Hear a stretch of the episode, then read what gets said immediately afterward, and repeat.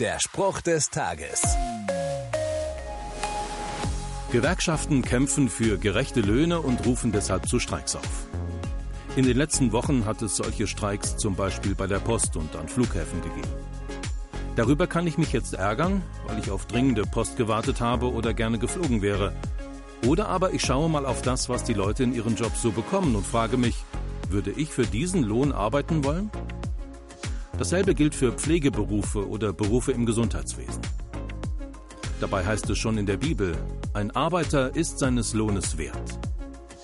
Der Apostel Paulus begründet damit, dass Menschen, die arbeiten, erstens überhaupt Geld dafür bekommen und zweitens davon auch leben können müssen. Dieses biblische Prinzip sollte auch heute noch gelten. Der Spruch des Tages steht in der Bibel. Bibellesen auf bibleserver.com.